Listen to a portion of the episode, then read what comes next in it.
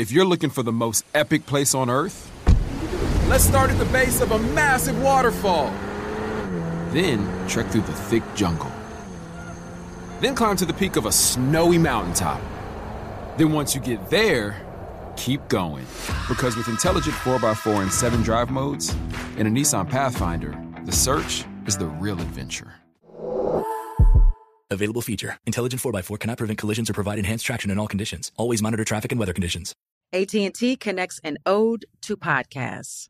Connect the alarm. Change the podcast you stream. Connect the snooze. 10 more minutes to dream. Connect the shower. Lather up with the news, sports talk, comedians, or movie reviews. Connect with that three hour philosophy show. Change the drive into work in traffic so slow. Connect the dishes to voices that glow. Thank you to the geniuses of spoken audio. Connect the stories, change your perspective. Connecting changes everything. AT&T. Moments like my daughter telling me a new joke mean a lot to me. But after being diagnosed with metastatic breast cancer, or MBC, which is breast cancer that is spread to other parts of the body, they mean even more. I take Ibrance, palbociclib. Ibrance 125 milligram tablets with an aromatase inhibitor is for adults with HR positive HER2 negative MBC as the first hormonal based therapy. Ask your doctor about Ibrance and visit Ibrance.com. Ibrance may cause low white blood cell counts that may lead to serious infections. Ibrance may cause severe inflammation of the lungs. Both of these can lead to death. Tell your doctor right away if you have new or worsening symptoms, including trouble breathing, shortness of breath, cough, or chest pain. Before taking Ibrance, tell your doctor if you have fever, chills, or other signs of infection, liver or kidney problems, are or plan to become pregnant, or are breastfeeding. Common side effects include low red blood cell and low platelet counts, infections, tiredness, nausea, sore mouth, abnormalities in liver blood tests, diarrhea, hair thinning or loss, vomiting, rash, and loss of appetite.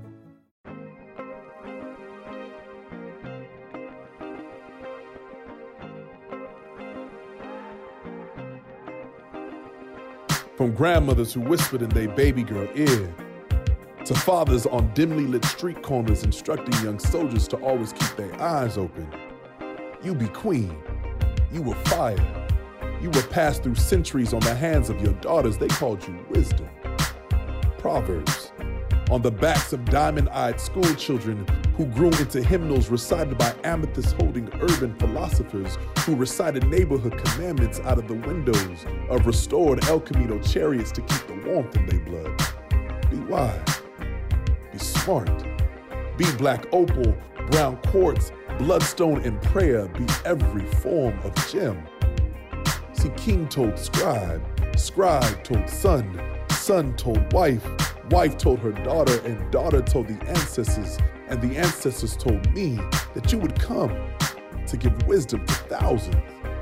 They said you would come, dropping gems, dropping gems. Hey, welcome back to another episode of the Dropping Gems podcast. As always, I'm your host, Debbie Brown. I want to give a huge shout out to everybody that hits me up on Instagram after every episode. I love hearing from everybody, and I really appreciate you taking the time, whether it's a DM, a message, leaving a rating or review on iTunes. Um, I'm just deeply, deeply grateful for your participation in this show as well, uh, especially for the ratings and reviews. So if you don't like the show, don't rate it. If you like it, go ahead and click on that five star joint. All right. So today we are on episode number, my God, episode number 12. Uh, and as always, I'm joined by special guests because that's kind of the concept of this show conscious conversations with familiar faces, primarily people that matter to me, um, that I have large, beautiful conversations with in regular everyday life. And we just take a moment to do it on purpose with a microphone. So, without further ado, this episode, I am joined by one of the most hilarious, hmm. hardworking, uh, cynical sometimes, uh, generous, talented superstars in Los Angeles. And that is my dear, dear friend, DJ Head. West Coast. Welcome, welcome Hey, to the show. I finally made it up here. Oh, you know, I finally been invited. You know, this is an elite class of uh, human beings to touch this this podcast. So well, I will say you're accurate on that. yes, I Um, already know. I'm a fan. But you are already, when I was like making my manifestation list of like all the people I want to have on season one for the show, of course, you were in that list. Yeah, and the name of the podcast came From you. from me. Yeah. So, oh my God, yes. So, DJ Head uh, and our dear friend Chuck Dizzle, both uh, incredible radio personalities and DJs and front runners on the LA hip hop scene for over a decade. They have an amazing podcast called the Homegrown Radio Podcast that I had the privilege to be a guest on a couple years ago. And I was talking to them about the fact that I was really procrastinating on dropping my own podcast. Yeah, yeah. Um, and what really held me back from doing this podcast, and I think I might have mentioned this on Instagram before, but the first time I recorded an episode of what would be my podcast was like four or five years ago, and I never put it out. Mhm. Um, I'd actually started podcasting before there was even an iTunes podcast, like maybe 15 years ago yeah. when there was just like the podcast network. Um, but for whatever reason, I was completely paralyzed about starting the show because I couldn't think of a name for the show. um, and so, much like I do, I overthought it and I Mhm. just let it get me completely stuck. And I was on your guys' show, and you're like, if you don't drop that goddamn podcast, yeah. and you came up with the name Dropping Gems. I just think that we get held up in like just as creatives, right? We get caught up in our own mind, like, oh, like I don't- they over like Chuck is an overthinker, so I'm constantly on his ass about like, bro, just do it. You know what I'm saying? And you yourself as a creative, and you you actually were ahead of the curve when it comes to digital content in general, because you you've been doing content since before content was a thing. Um, it's true. it's true. This is true. So Not to toot my own horn. I think that we get in our minds and we be like, oh, I don't know, maybe the idea is too far fetched for people to grasp. Maybe the Mm. concept is too all over the place. Maybe I haven't honed in on what exactly I want the type, the subject matter to be. Yeah. I don't have a title. I don't have a videographer. It's like, and me, I think that's my advantage over other people. I just don't care. Like I just do it. And then Mhm. I think like I'll come up with a name. All right, that's the name. All right, I'm going for it. And boom. But I think that like the name of this is perfect because of obviously you're an author, you know. well, Hello. Yeah. you're an author and then your book and then your whole like actually to see your transformation. I know we're here to talk about me and shit, but your transformation is fucking crazy to keep it real. And seeing where you are in the space that you are, it, I think the name is perfect. Yeah, I'm really grateful to you guys for coming up with this name. Um, even though when No, you thought I of mean- it, it still took me an additional two years Yeah. to actually use it. Yeah, yeah, yeah. but you know, everybody's a work in progress. Um, so DJ Head, he and I go. I mean. So far back, and probably out of all the guests that I've had on this show, I'm looking at a list right now. Um, we have such a depth of history, and It's ridiculous. probably the most out of everyone I've had thus far, we probably have the most unique yeah. um like stories of origin. So- Man. and I think that this is something too, but I mean, we're going to get into a whole bunch of different things, but, um, you know, for your listeners and people that that follow you and stuff like that, I want them to know that like Uh-oh. Dev is fucking like amazing. You know what I'm saying? Um, Oh. I'm not paying him to say this, y'all. no, Like, no, no, no. This is free advertisement, but but no, she's amazing. Like, um, I mean, we'll get into the stories and whatnot, but I think like you, it's it's you, it's it's a few people. I feel like it's you, and then a couple other people that have been had literally changed my life, mm. and I think that that's important for people to know. I mean, I'm gonna bring this back up to you because like you are incredibly successful, poppin', popular, um, rich. And so for, no. you to, for you to say all those things about me, it's like, well, hmm, let me see. Let me let me hold five in the future. Oh no, you got that. You got that. So quick, quick story. I remember um, a long time ago. I remember this had to be every bit of ten years or more, better, probably more than yeah, ten because we met. I mean, we probably started our friendship maybe 15 years ago. yeah, Before really, like I think I was like interning at the time Yeah. in radio, but definitely before I had really any measure of success. And we were just like underground hip hop heads of Los Angeles. We just love this shit out here. And it was interesting though to see because I never I remember when I first saw you, I think we were at like one of Mike Stroh's events. yeah. Or we were somewhere and I saw you and you were like the only girl. And it was like and you was just like you was shooting this shit, you was talking shit. It was just like and you was right there, but you wasn't it wasn't like a like she's the only girl. It was like, oh, that's the homie. yeah. And it was just like everybody just fuck with you and embrace you. I'm like, who in the fuck is she? Like, I need to know her because everybody loves her. You know what I'm saying? Like, you were already ingratiated, in my opinion, you were already ingratiated into the LA scene, and I was just trying to get my feet wet. Mm. We, you know, my first real memory of you is Glasses Malone, one of both of our best friends, um, heavyweight in these Los Angeles streets, rapper. He most Antagonist. antagonist, yeah. Sometimes internet troll, um, but one of the best people I know, uh, who you guys have probably heard of recently because he dropped a song that I very blissfully and beautifully cussed him out for um, called Tupac Must Die. Yeah. So he's been doing a lot of a lot of press around that. But Glasses, you know, super close friend of both of us. But me and Glasses had got really close. Yeah. And I remember you guys had some kind of a studio or a building. Um, I forget exactly where. I think we Was had it in like Hawthorne, Lakewood? we had oh Bellflower. Bellflower. yeah, I see that's fucked up. That's how old I am. I forgot about that shit. Yeah. Yeah, we were over there in Bellflower with um with Tommy. Shout out to them. Um and we would, it was literally a makeshift studio. Like it was some bullshit. I remember he hit me up like, yo, Dev. I'm doing his voice. Dev, you gotta come to the studio. And so I went up there, and that was the day that I met you. And I remember you walked in, and you were like, your natural disposition is like kind of like an a hole. Yeah. Like, you know, you're just like very blunt and matter of fact in the way that you speak. Um, so you just walked in like, what up? Like just very like I, but we clicked immediately. Um, I just think authenticity attracts like. Like Yeah. you're an authentic person, I'm an authentic person.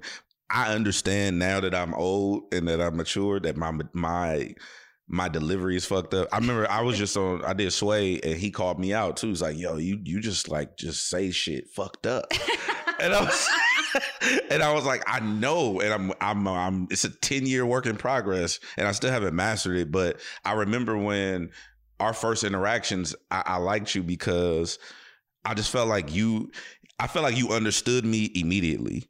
Like it wasn't like I, I, I, you obviously have your opinion about me, and he was like, "Oh, like he might be an a hole, whatever." But I felt like it wasn't like a judgmental thing. It- no, you've never been judgmental in general. Oh God, no, no. So- and I and I'm like I'm I'm the kind of person that I'm very drawn to polarizing people. Mm, You know what I mean? So like if you if someone were to point out someone to me, this has never happened with you, but if someone were to point out someone to me and be like, oh my God, like I just can't stand them or they're this, like I'm drawn to know more about them. Me too. You know what I mean? yeah, And on the flip side, if you hear something like incredible about someone, I'm drawn to them Yeah, and, me and I too. want to know more about them and their life. Um, but yeah, so we, you know, you and I were were truly in the trenches together. it's truly. And this was at a time where, you know, I was just getting my feet wet in radio. I had this like underground like internet radio show that I worked on called Zombie Radio with my dear friend Tony.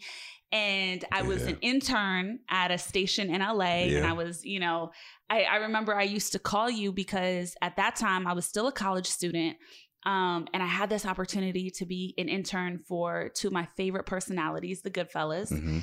And so I was trying to juggle having a full time job, being a college student, and now this internship and this side hustle that I had.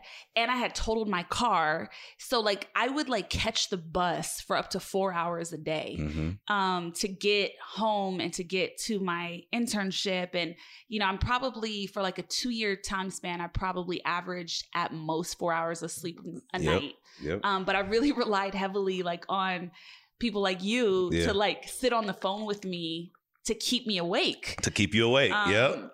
Because I would like it was so bad that I had started like hallucinating on the freeway because Yeah. I would be so exhausted. It would be like two in the morning, and I'd be trying to get home and then have enough time to like make it to school the next day, which was an hour drive. You know, it was just intense.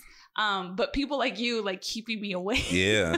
I think I think what's crazy is too is that we never realize how important those moments are. Mm. Because now I look at I look back at shit like that, like just different moments, like what you're talking about, like the just being on the phone and like being in the trenches, and it's like, yeah. and now I appreciate that way more than I did at the time. Because at the time we're like we're, we're young, we're hungry, we're trying to get on, we want. You want zombie radio to work. You like, I got all these ideas. You trying to creatively express yourself, but at the same time, you got real life happening. Yeah. And it's like I feel like that balance and that that turmoil because I know a lot of I, I talk to kids now. I go to schools and I have a lot of people that I mentor and shit, and I'm trying to get them to under which they won't, but I'm trying to get them to to cherish the the the grind of it Yeah. more because you later on you look back like damn Man.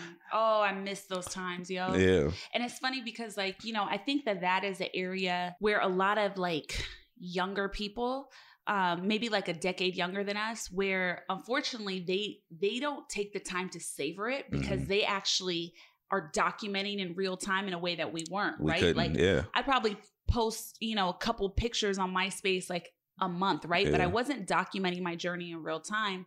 Also, at that time, I felt very proud to be an intern. Like, I would be like, I would yell it off the rooftops, like, I'm an intern at this station. And Yep. to me, it was the idea of paying my dues and like earning my stripes was really exciting to me, you know?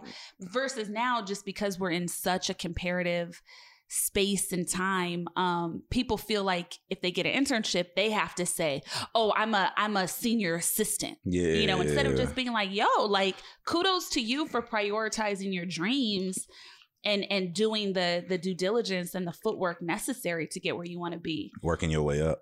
Yeah but though i mean the times that we had were just yeah those those were like truly special and just a very special moment in time I remember. I remember. This is something. It's it's a couple of things like that is in our history in the last fifteen years that I'll never forget. Um, one of them is when you would literally risk your job, like because you were doing weekends on the radio, yes and I remember specifically. I was and I was just I was just a radio baby, and and, and I just love radio. Like I just always wanted to do it, and that's why you always uh, somebody I looked at like fuck. I want to do what she's doing Mm. um and I would just always want to be around it. And I remember like always hitting you. I would be, I know I was bugging you, even though you probably don't look at it like that. Like I'm for sure I was bugging the shit out of you. Like, yo, what can you know? Can I come be around? I just want to hang out. Like, can I come to the studio? Like, and it's like it's kind of forward now that I'm looking at it because people do that to me.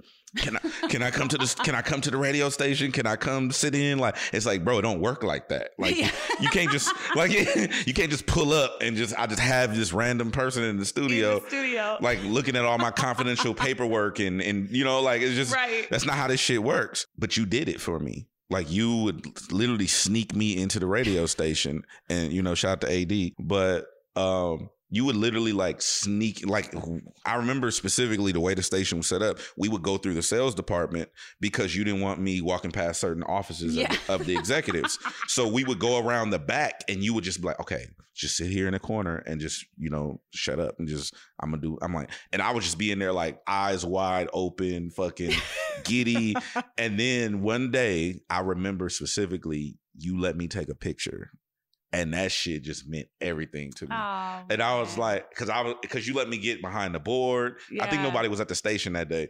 I got behind. The, I still have that picture, by the way. wow. I got behind the board, and you just took. You did like a little photo shoot, and I, I, was, remember this. and I, and, and it was just like, and that shit was like mind blowing to me. Like, and this had to be. I don't even know what year that was, but it's probably like 07 ish. 2007. Yeah. And I just remember that shit meant everything to me because it's like, damn, I'm in a radio station. I'm right here. At the. I'm at, I got the mic in front of me. I'm just, I don't know what none of this shit does on this board, but I'm just, I got my hand on it and you were taking the pictures of me. And that just gave me, I think that, I think that what that did was like revitalize my, my passion that like I really wanted to Mm. do this shit for real. Like I don't want to like fake do it. I don't want to pose for the pictures from MySpace. Like I really want to do this shit. And that to me I feel like those little things that people do changes your life. Mm. And I felt like that was one of those pivotal moments in my life, at least doing this business or wanting to do this business, where it felt like it was possible. Mm. That's dope. And that I think that speaks a lot to who you are in this moment, even that you, you know, experience that moment in the way that you just just described. Because at this point, to flash forward from 07 to now, it's 2019, like you have the number one rated night show in Los Angeles. That's crazy. When I every time I hear that, that shit's crazy to me. Like how wild is that? like you have the number one rated night show in Los Angeles, the number two market in the country yeah, on the biggest station in the number two market. yeah. I don't know. Wow. I don't know. And that's really just even the tip of the iceberg because it's like you you have this huge career in radio, you're celebrated and recognized by people all over the country, but you also do so much more. You have a new TV show coming out on Netflix. It's not my TV show, but, but, but you're one of the stars of the show. Yeah, yeah. So, Yeah. um, what's interesting is so shout out to Netflix first of all. Second of all, shout out to Jesse Collins. His whole team is amazing. What I what this is something I'll just sidebar. What I want to point out because I'm doing the Dropping Gems podcast. I want to point out that Jesse Collins' team is what makes his fucking ship stay afloat, Mm. and it's ran by women. Hey. And I think, and I think that that's the key to his success. Mm. And I was just like, I love that you recognize that. I do. yeah. I peeped it and I was like, okay, I know what I need to do. You know what I'm saying? And I, anyway, long story short, um, shout out to Jesse Collins Entertainment, amazing man of color, whole bunch of uh, people of color he employs.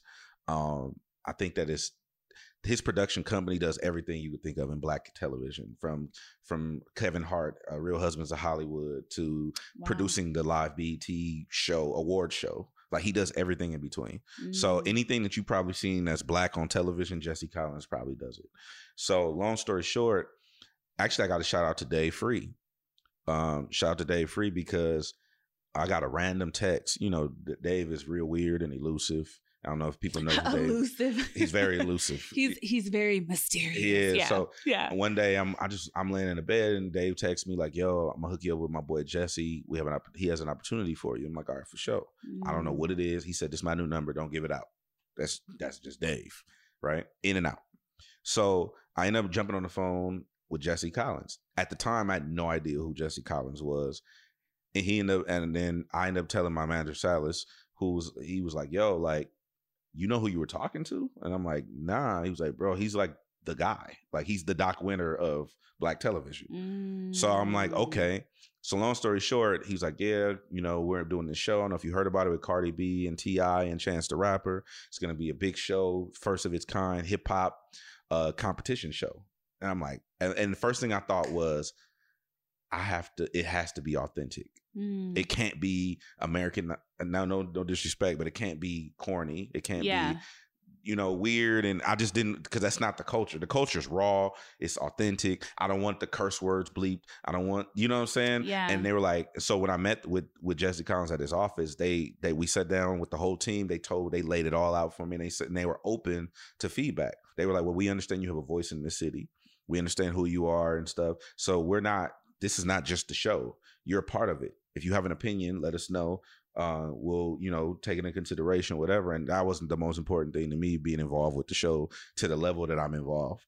And once they brought me on to be, to be tech, quote unquote the DJ, right? I'm the DJ on the show, but I would be live interacting with the with the contestants. So I'm like playing the music that they're rapping over and shit. It's not like Mm. playback. That's why I said Yeah. authenticity. It has to be real. Yeah. So when you see me DJing, I'm actually DJing. Um, and they're rapping as I'm scratching. The whole shit is authentic. So then once they saw how good I was with the microphone, I'm like, I talk every day for a living. Give me a microphone. right. So then once they were comfortable with that, they were like, oh, okay, well, you're pretty much gonna be directing traffic now. So then that's how I became more involved with the show. And it's kind of like it's just a blessing to be honest with you. Like, and and what I do want to say though about the show is when you watch it, it's very, very authentic. The cursing, the, the arguments, everything is real. It's Mm. the judges and the producer. I mean, I'm not not not the judges. It's the judges. It's Cardi B, T.I., and Chance the Rapper. They literally control the destiny of the show. There's no producers, there's no networks involved, there's none of that.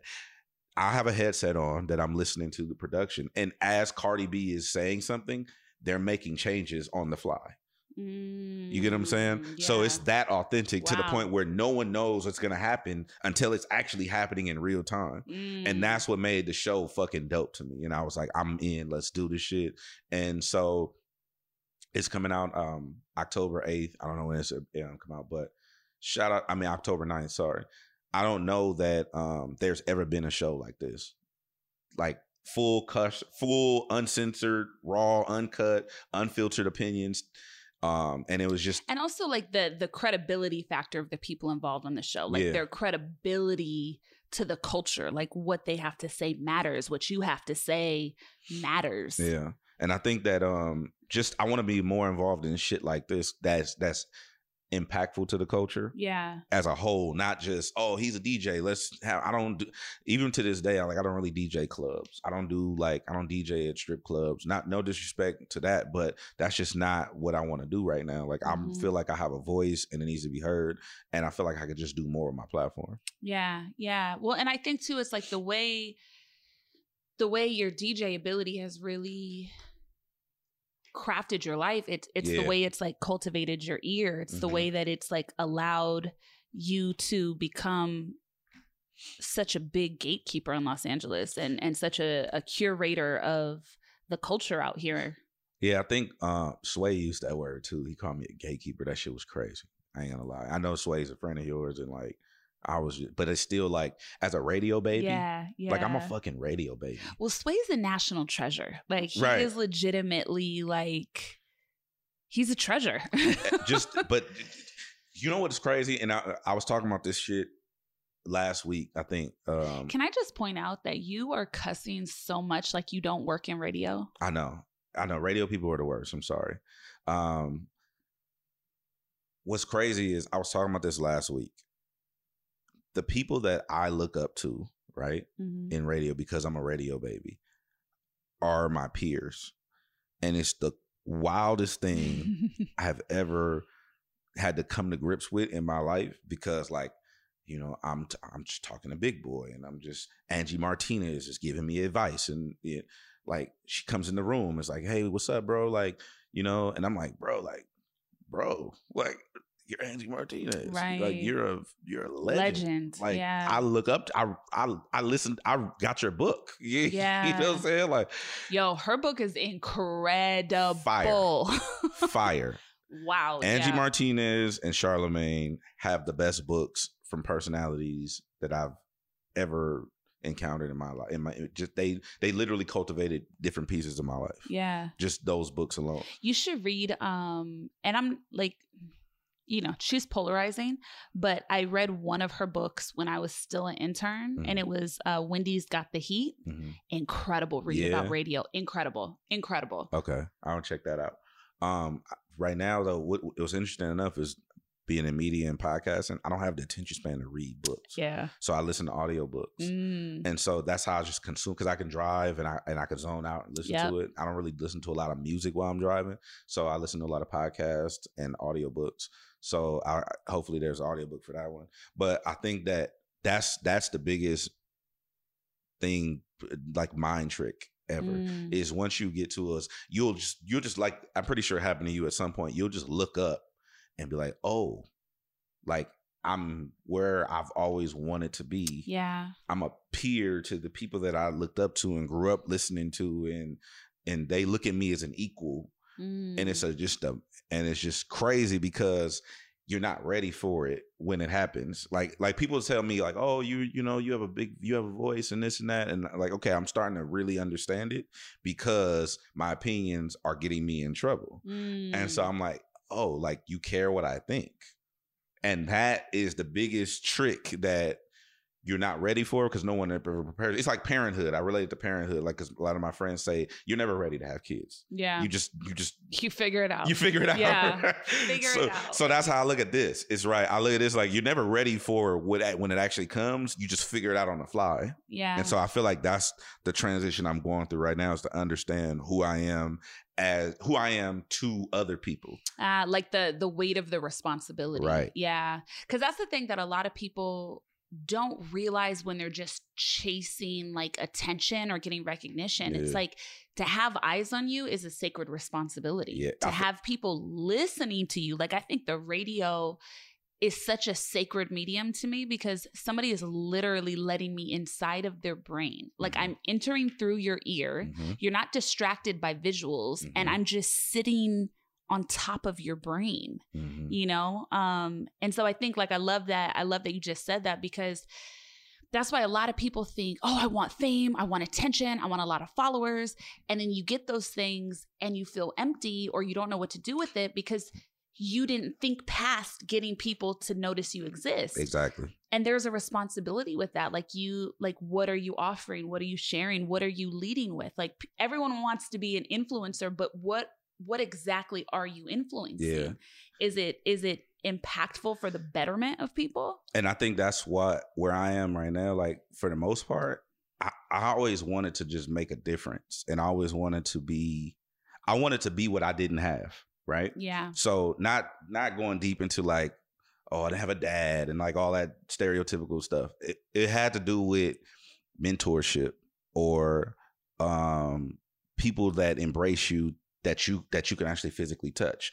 There you got to think about it. When we were coming up, let's say, I don't know, 10, 12 years ago, I didn't I, you were probably the only radio personality that I had access to. Mm. Think about it. I didn't know anybody Yeah. else. There was yeah especially at that time here, there was no social media. nobody was There like, was no- really in the streets nobody was around. yeah nobody was around Nobody was around except Dev. You know what I'm saying? i was at i was at everything You were everything. The bottom everything. basement thing in Long Beach, the Yeah. the things in at the in, at CSUN, the like you were everywhere. And that's where I got that from. Like I got part of that from watching you, watching how glasses move once he Mhm. became the guy in the city, watching how once um like once that whole scene was bubbling, I watched how everybody moved and then I also watched how people embraced those different entities. And I was like, I don't ever want to be the person that's in seclusion. I don't ever want to be the person that's out of reach, out of touch. yeah I don't ever want to be the per- I want to be what I didn't have, which is somebody who has the like we were all learning at the same time hmm right? We all had to learn by making mistakes. I don't. I want to prevent that for the next people, for the next Yeah. individual. So that's why I, I do go talk to kids. I have people that I mentor, and that's why I go out of my way to like. There probably isn't. I don't know. If you're a rapper on the come up right now in LA, and you have somewhat of of, of a buzz, or you taking yourself seriously, you you probably have my cell phone number Mm. there probably there's very few rappers in LA that don't have my cell phone number. And that's just because I'll hit them up. I'll go out of my way to be like, yo, hey, this, you know, this young kid that I just found on online. I didn't even know him from what. And he's from here. And he was like, I, I followed him back and he was like, yo, you this is crazy. And I DM him, I said, What's your cell? And I just called him Mm. and it blew his mind, right? Mm. blew his mind. He's like, "Yo, this." I'm like, "Yeah." So this is what I want to tell you. You know, this is what this is what I, I peeped your whole your whole rollout on your music. I peeped what you're doing. I looked at your artwork. I said, "Stop posting guns. Stop posting money. St- Don't do this. Take Mm. all that stuff down. Do this. Do that." And it's just nobody did that for us, in my Yeah. opinion. Yeah. As a week, I don't know your story, but my story, like in being in the circle that I was in, nobody did that for us. Yeah. Nobody told us how to prevent our. I'm trying to save someone 10 years that no one saved me. Yeah. You know what I'm saying? I didn't even get high. I went to radio broadcasting school at Cerritos College in 2004, right? I got hired in 2015. Mm. So I'm trying 11 years of 11 years. Yeah. It took me to get hired. God, can we? And that's part time. yeah. That's not like a contract. That's not money. That's not, that's literally, hey, we're going to give you two hours a week. wow. That's what it took me 11 years to get two hours a week on the radio. You see what I'm saying? And then it it's so interesting, and I want to sit here for a second because that's something that I really wanted to share about your story and what I love so much about your journey is like the patience, the the patience that you sometimes have to have with your destiny. Mhm. You know what I mean? Because especially in this day and age, which is very much a day and age where everybody thinks that what they do has to be so grandiose. Like everything is this grand gesture. Everything has to be not just documentable, but captioned in a way that's celebratory and captioned in a way that sets you at an elevated stance, you know? Um, and for you, it's like, you are standing in your destiny right now from that from that 2017 two hour hire now it's 2019 and you are the number one rated night show so not only are you no, 2015 I got oh, hired. 2015 Yeah. at two hours now it's it's 2019 you have a number one rated night show along with Bootleg Kev, Yeah. and you are celebrated in Los Angeles. You know, you you're a real power player in this city and a power player in hip hop. You have a Netflix TV show, Rhythm and Flow. You have taken over the BET stage, curated it, and hosted it for the past few years. You're going to be a big part of this hip hop awards coming up. Yeah. Um, and and so it's like it's crazy because you wait, wait, wait, wait over a decade. Mhm. You wait, right? But in that wait, you're not sitting around bitter. You're No. not sitting around complaining or watching other people with envious eyes. Like you are playing your position in that moment. You're cultivating skills. You're you're you're getting prepared for whatever is meant to come Mhm. and then in god's time in the exact right timing for your destiny you know shoot forward you get something that's headed in the right direction but not fully what you want or maybe have worked for Yeah. but you still stay focused and then all of a sudden this rapid ascension Yeah. within within a 2 year time span this rapid ascension and now you're like standing you're standing in the fullness of everything that you work towards Well, once some one something. I mean, something that like a mentor of mine told me is that, um, like during my, it was like during like a dark time. It was like right before I got hired at iHeart. It was like because you because you got to think if you're grinding, if you're like literally poor, right? So I, I grew up. I have the same upbringing as most people of color in the city, right? We're poor on welfare, blah blah blah blah blah, right? So when you have that, I don't feel like everything else is take home. Mm. Like when you, I, I've already been at the bottom. So everything else outside of me eating noodles and you know oatmeal every day because it's just it's just what we had, up to I don't know couch hopping or sleeping in a car or whatever the case may be. That's all house money. So right now I'm living in the whipped cream of life. Mm. That's what that's what the homie called. it. He's like, you're living in the whipped cream of life because everything that happens is take home. It's all house money. Because not that I don't feel like I didn't, I don't deserve it, but I didn't have it anyway. yeah You know what I'm saying? yeah, yeah. And so now, like you like you said, rapid ascension. I look at it like I'm making up for lost time. Mm. I look. That's why, and then um, and the plan what you said about the the waiting period. I think it's like when it's dedication, hard work plus patience. That's that's that's the formula. yeah You know what I'm saying? And I feel like if you follow that formula in anything, it could be a relationship, it could be your relationship with God, it could be your relationship with your spouse, it could be your mom, whatever the case may be. Anytime dedication, hard work, patience, that's the formula. That's the recipe to whatever long lasting success may look like in whatever whatever venue that you're looking for, right? So in my mind, what I'm looking at right now is it's been I don't know what 15 years or something something crazy like that. I'm looking at it like for the 10 years that there was a void, I'm trying to make up for that, Mm. which is what which is what hinders me from appreciating the now. yeah And yeah. so now Being I'm like present it, it I, it's very difficult for me to be present because I'm always like, what's next? What's next? What can we do? And it's like, at some point, like my, my manager had to look at me. He's like, bro, it's like you got the number one night show in the in the city. You have two shows actually. You have your show Monday through Friday with Kev. You got Homegrown Radio, which is a whole nother beast. On Saturday with Chuck, you got a Netflix television show. You got your own BET stage. You're doing something else on television. You're doing I'm now I'm doing local news, Fox and Mm. KTLA. He's like, what else do you want? yeah And I was like, I don't know. It's just not enough. And I Hmm. was like, that's incredibly ungrateful of me to feel like that. No, I But- wouldn't say ungrateful. I think you just spent 10 years training yourself to approach what you do in a certain kind of way that you haven't necessarily adjusted for what life currently looks like. Yeah, I have not. And I'm not I don't necessarily want to because I feel Mhm. like when I feel like complacency builds, that's I feel like complacency works to your detriment. But that's not complacency. There there's like a difference. Like complacency is kind of like consciously keeping yourself stuck. hmm But being present is much more just about kind of surrendering to the flow of life and not being like rigid and Mhm. just being um fully involved in the here and now and and standing like in gratitude and you know just not not holding back but not pushing forward. Yeah. I, what I do is I try to do, and I, I posted this, um, I think last week or the week before, where I, like I have one mirror in my house. It's like, 'cause I, well, obviously I live in a little apartment, but I have one mirror in my apartment, right? Outside of the bathroom, everybody has a bathroom mirror, but I have one mirror in my apartment and it's literally right by my door. And so what I posted was most people look in the mirror to check their outfit, not their soul. Mm.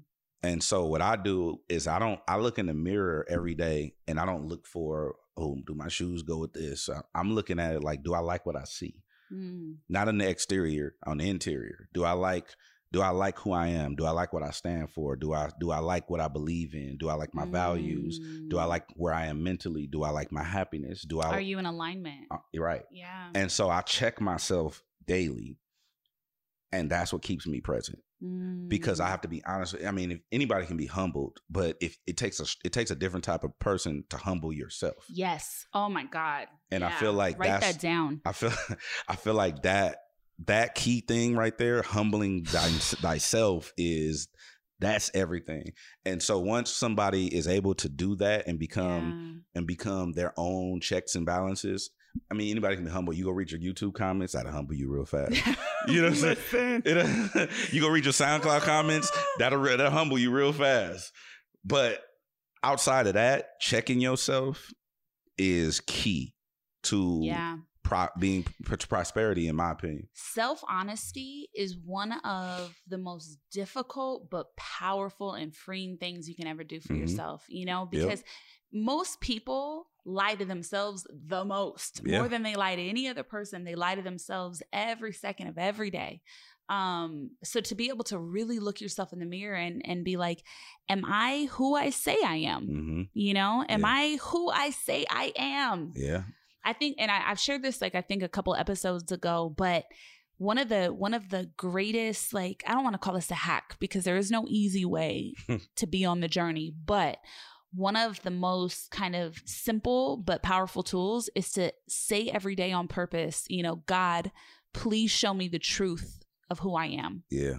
because in multiple ways i mean that can be that can be kind of like you can dive into the meaning of whatever that is for you. And so there's so many different perspectives for what that statement even means but it will all bring you to the most authentic version of yourself Yeah. um saying that. But yeah i, I love that. I think I think um th- that's the most important thing to me and where I am now and then what I've noticed is that's where I've always been but that's Mhm. also what took me so long is being true to myself yeah. being authentic to myself All right, so there we were, cruising through the new open air zoo when I realized that the park was closing in like 15 minutes.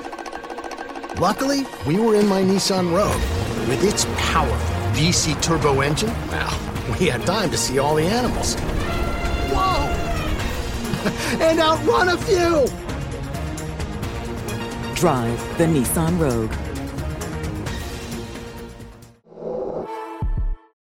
AT&T connects and ode to podcasts. Connect the alarm.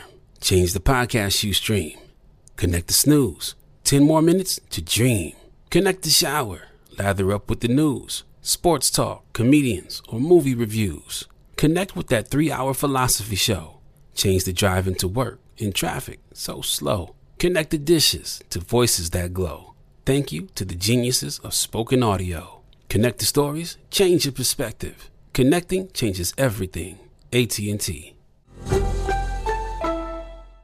Moments like my daughter telling me a new joke mean a lot to me. But after being diagnosed with metastatic breast cancer, or MBC, which is breast cancer that is spread to other parts of the body, they mean even more. I take Ibrance, palbociclib. Ibrance 125 milligram tablets with an aromatase inhibitor is for adults with HR positive HER2 negative MBC as the first hormonal based therapy.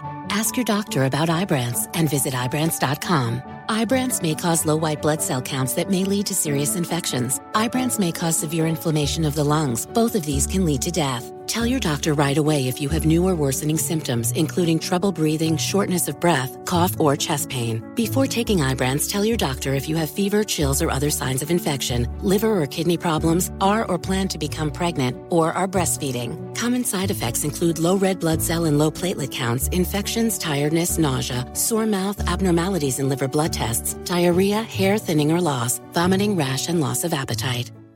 I remember I remember having a conversation with an intern and they were like, um, why do you help us so much? Like they were questioning my intentions, like because it was like because like I've literally like done things, and I'm gonna talk about something that you did too that changed my life. But Oh. um, I remember doing things for certain people, and it, you know you don't have to get into the particulars, but like it would be big things, like uh, uh, someone didn't have shoes, Oh wow. like she needed shoes. You know what I'm saying? Yeah. And so like I bought her two pairs of shoes and then like feeding them on a day like um or even like helping them with rent, you know, shit Mm. like that. And it was just like it's not about to me it's not about oh I want to do this cuz it makes me feel good. It's because I respect your commitment. Yes. Yeah. I respect how much you're committed to doing this. You're still showing up. you yeah. still gonna show up. Um, I can't say enough about about Lupe. Um, Lupe Urenas. She came. She started working with us as an intern, and she looks up to you like you're like a you're like a god to her. Oh, stop. I'm t- too far. I'm telling you.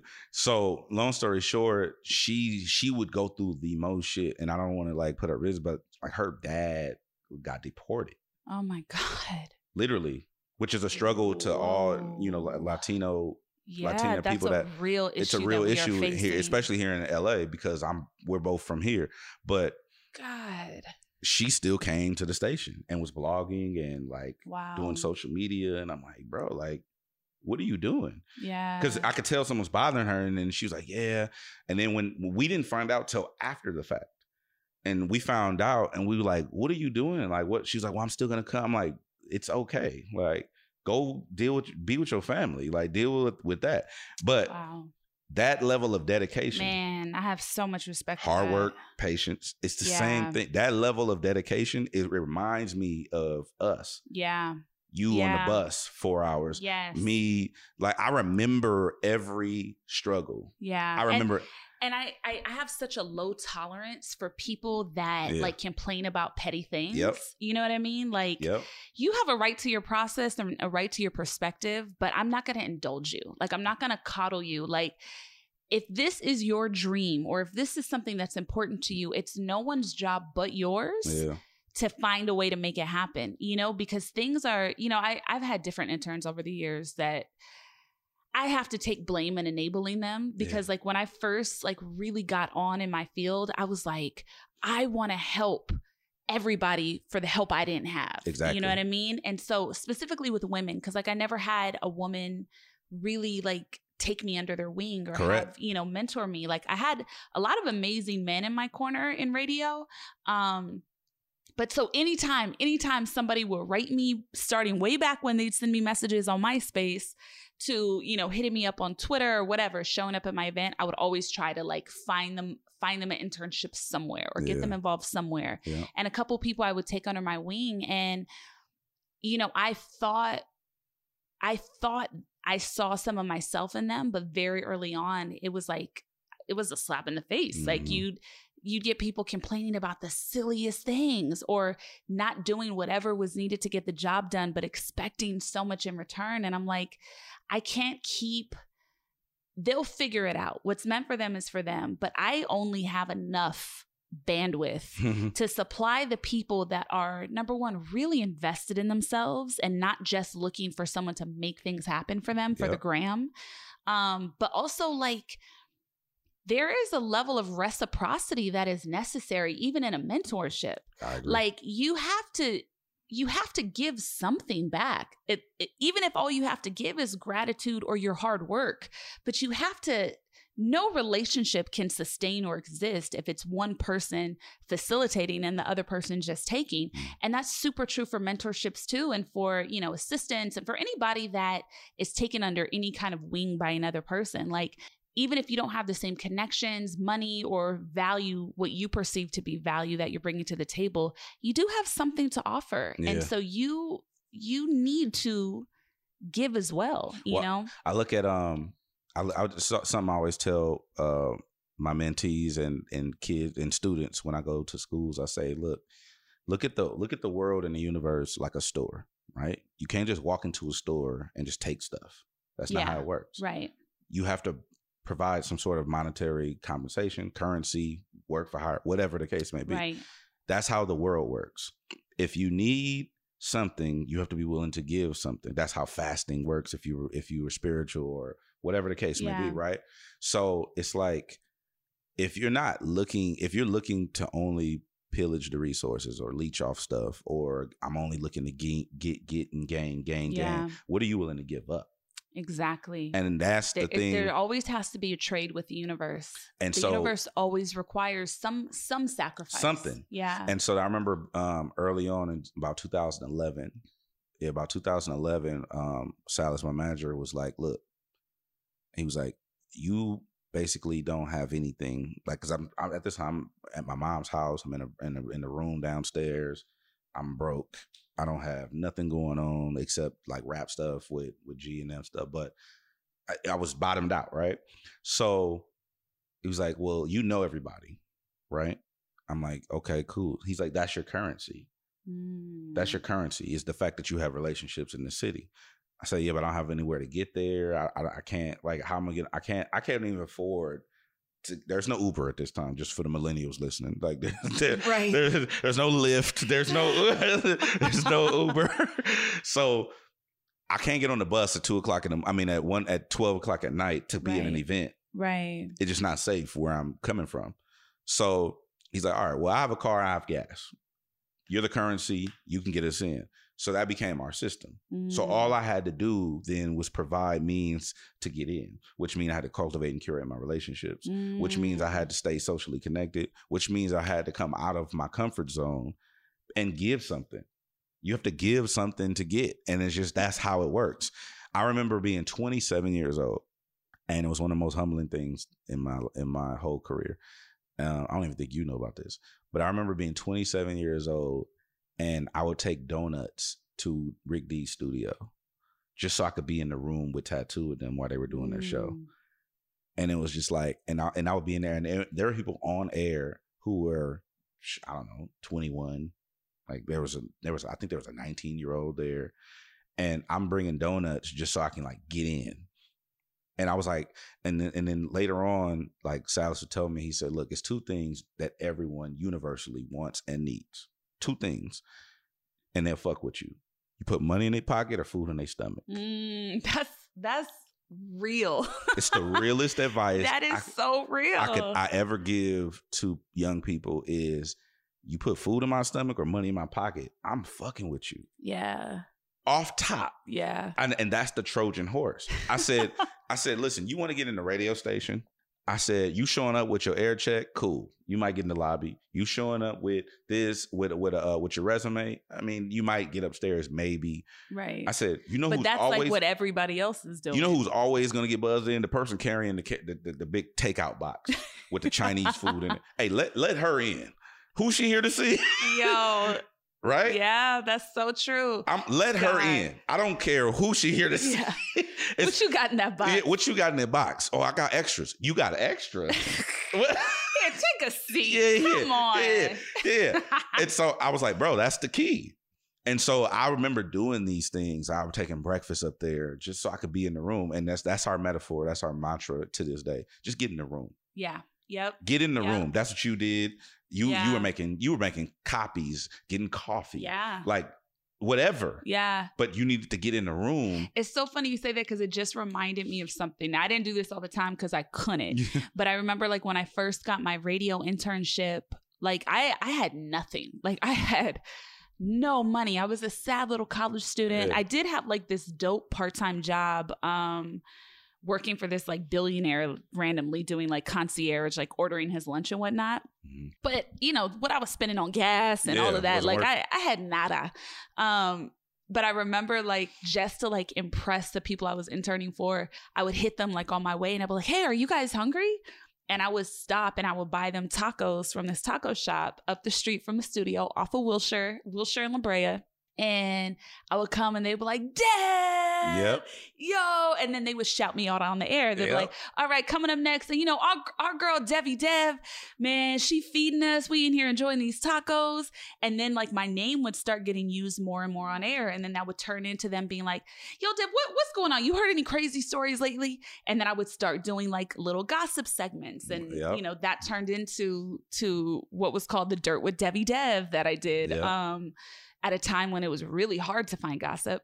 Uh, but yeah, like it, it's funny because, and I remember I would stop and I would get them tacos and I would not have enough to get myself a taco. Correct. Right? Like I wouldn't have enough money to actually feed myself. So I'd be walking in there hungry, but with bags of tacos where every person in the studio, it was the DJ and then the two guys, Romeo and DJ, um, who I'm forever grateful to, that, and they would get like two tacos each. And I'd be like, oh, thank God. Yeah. And I think that it's that type of stuff that Yeah. people overlook because they're not looking for to, to, to for reciprocity. They're looking to get. They're not Yeah. looking like how can I bring value. The key to my success, I always tell people, obviously, is dedication, hard work, patience, but it is literally bringing value. Yeah. I try to bring more value to people than they can offer me. Yeah. and that way, powerful. you're always in. It's just credit. It's karma credit. Yeah. right? And I build my karma credit daily. We call it doing the extra credit, and me and my me and my team, right? We call it, we do extra credit every day. If you are if you're doing extra credit every time you turn in an assignment, you can never fail a class, right? Yeah. So that's how I look at life at this point. Every day I get up and it's like, okay, what else can I do? All right, I'll hit up, I'll randomly, and I know it seems random too to some like artists and producers and DJs. I'll just randomly go through my DMs and pick a DJ like that that hit me up, and I'll just hit him up and be like, yo, you know, um, I'll call them because you can call through um, Instagram now. So I'll call them and just be like, they and they and it, they're it it blows their whole entire world, right? Because I'll be sitting in the station and they're like, "Oh, yo, you you're at work." I'm like, "Yeah, what's up?" Like, I seen you ask me for some advice. I got five, ten minutes. What's up? And it's just like that kind of You're so dope. that Wow. that, that kind. But that that wasn't available. That's to me. incredible. That was not available to me. Yeah. And that's what I'm talking about. And that's so bringing it full circle to my my my quote unquote purpose is I feel like that's what I'm chasing at this point. I'm chasing my Mm. purpose. And I feel like that's stronger than any and everything. That's stronger than big. That's bigger than a company that I work for. That's bigger than ev- any and everything that that can possibly keep me from maximizing my full potential is once you chase purpose. I was just talking to this guy on Instagram Live the other day. I think I reposted. I posted a video, and I was trying to explain to him. I'm writing. I'm trying to put together a book right now. Okay. Yeah. So I'll explain to you the concept after this. But um, I was explaining him, explaining to him. He was like, "Well, I just want to make money in the industry," and I said, "That's not it. That's not. You're never gonna win like that because you'll constantly be chasing a bag and not chasing opportunities." Mm. And he was like, okay, well, so what should I be doing? So I kind of broke it down for him. Like, you need to chase purpose because when you chase purpose, the universe backs you up.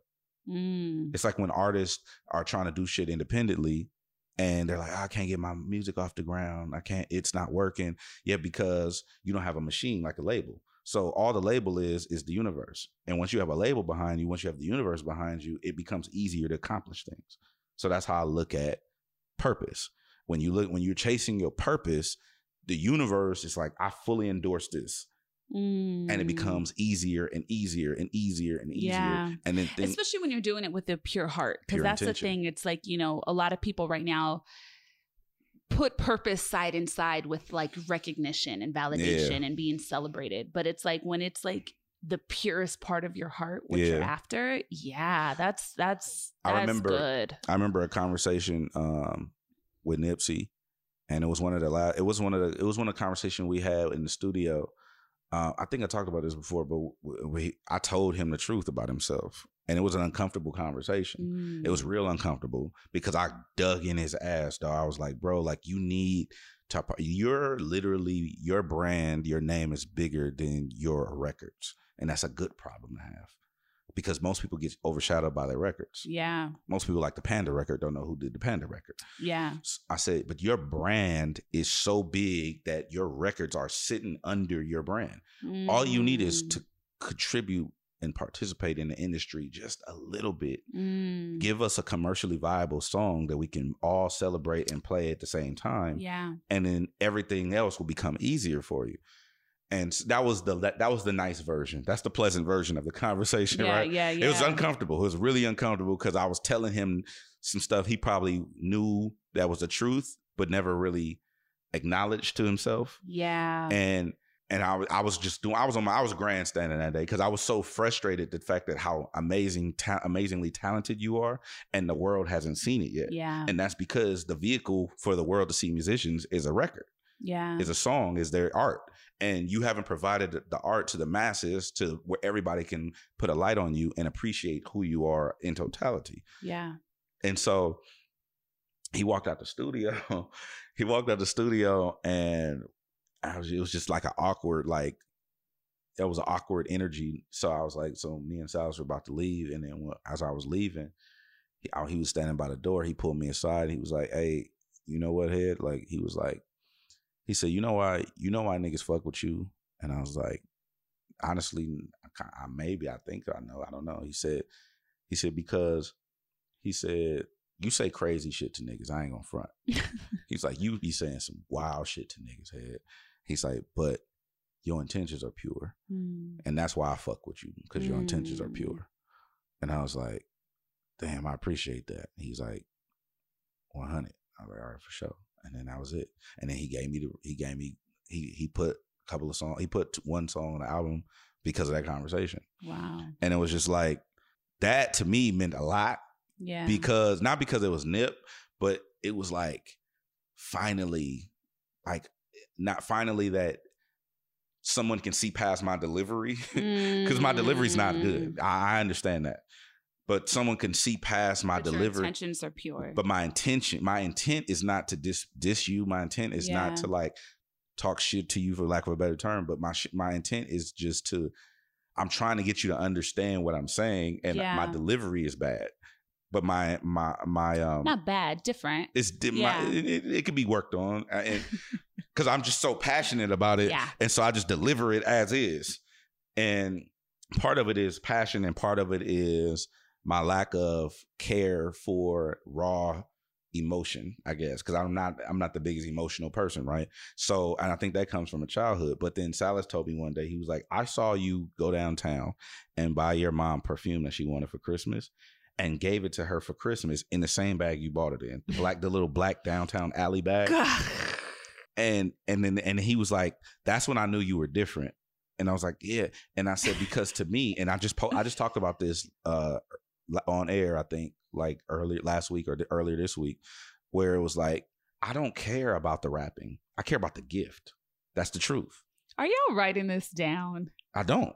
I could if if someone brings me some food i give a damn what bag is in or what, what plate it come on. If i'm hungry i'm gonna eat the food. That comes from how i grew up. Yeah. I grew up in a survivalist mentality. My mom would come home and be like, um, hey, I don't get paid for another week. Take all the food out of the refrigerator, put it in the freezer. Here goes some candles. The power about to get cut off. oh my There was no like, oh, like, baby, this. It was just all everything was solution problem solving. Yeah. Boom, boom, boom. Right.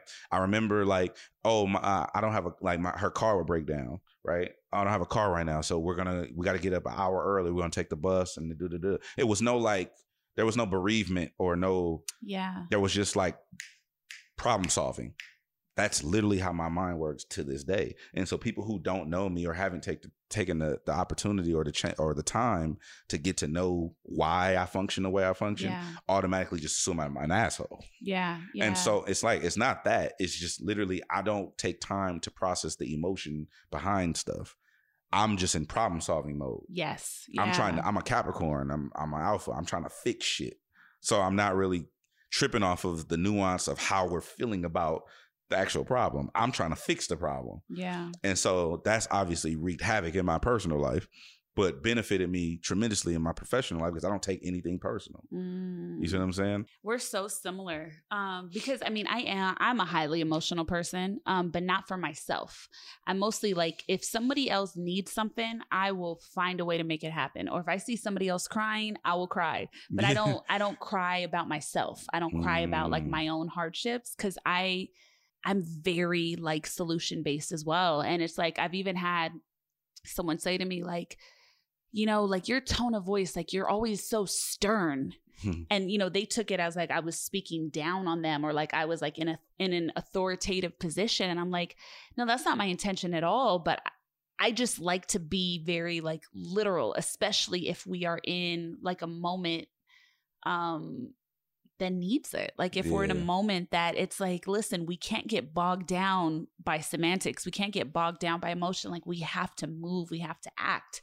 You know that that's very much how i am. And it's funny that you you talked about your childhood because just in the last month i ended up having one of the biggest breakthroughs of my life Mm. about why i operate in the way that i do. Um and it's like you know this is this is work that i had been doing obviously for the last 10 plus years you know what i mean? Like like work on self work on working through past traumas. Like i have a childhood that includes some abandonment. I have a childhood that includes some emotional isolation. Mhm. and a lot of people in my life like part of my identity has really become my strength my resilience right? Like a lot of people that are close to me that like know me intimately view me as being a very very strong solution based like proactive person. Um and i am all those things. I am a deeply resilient person and i and i like that quality about myself. It's become very like intrinsic with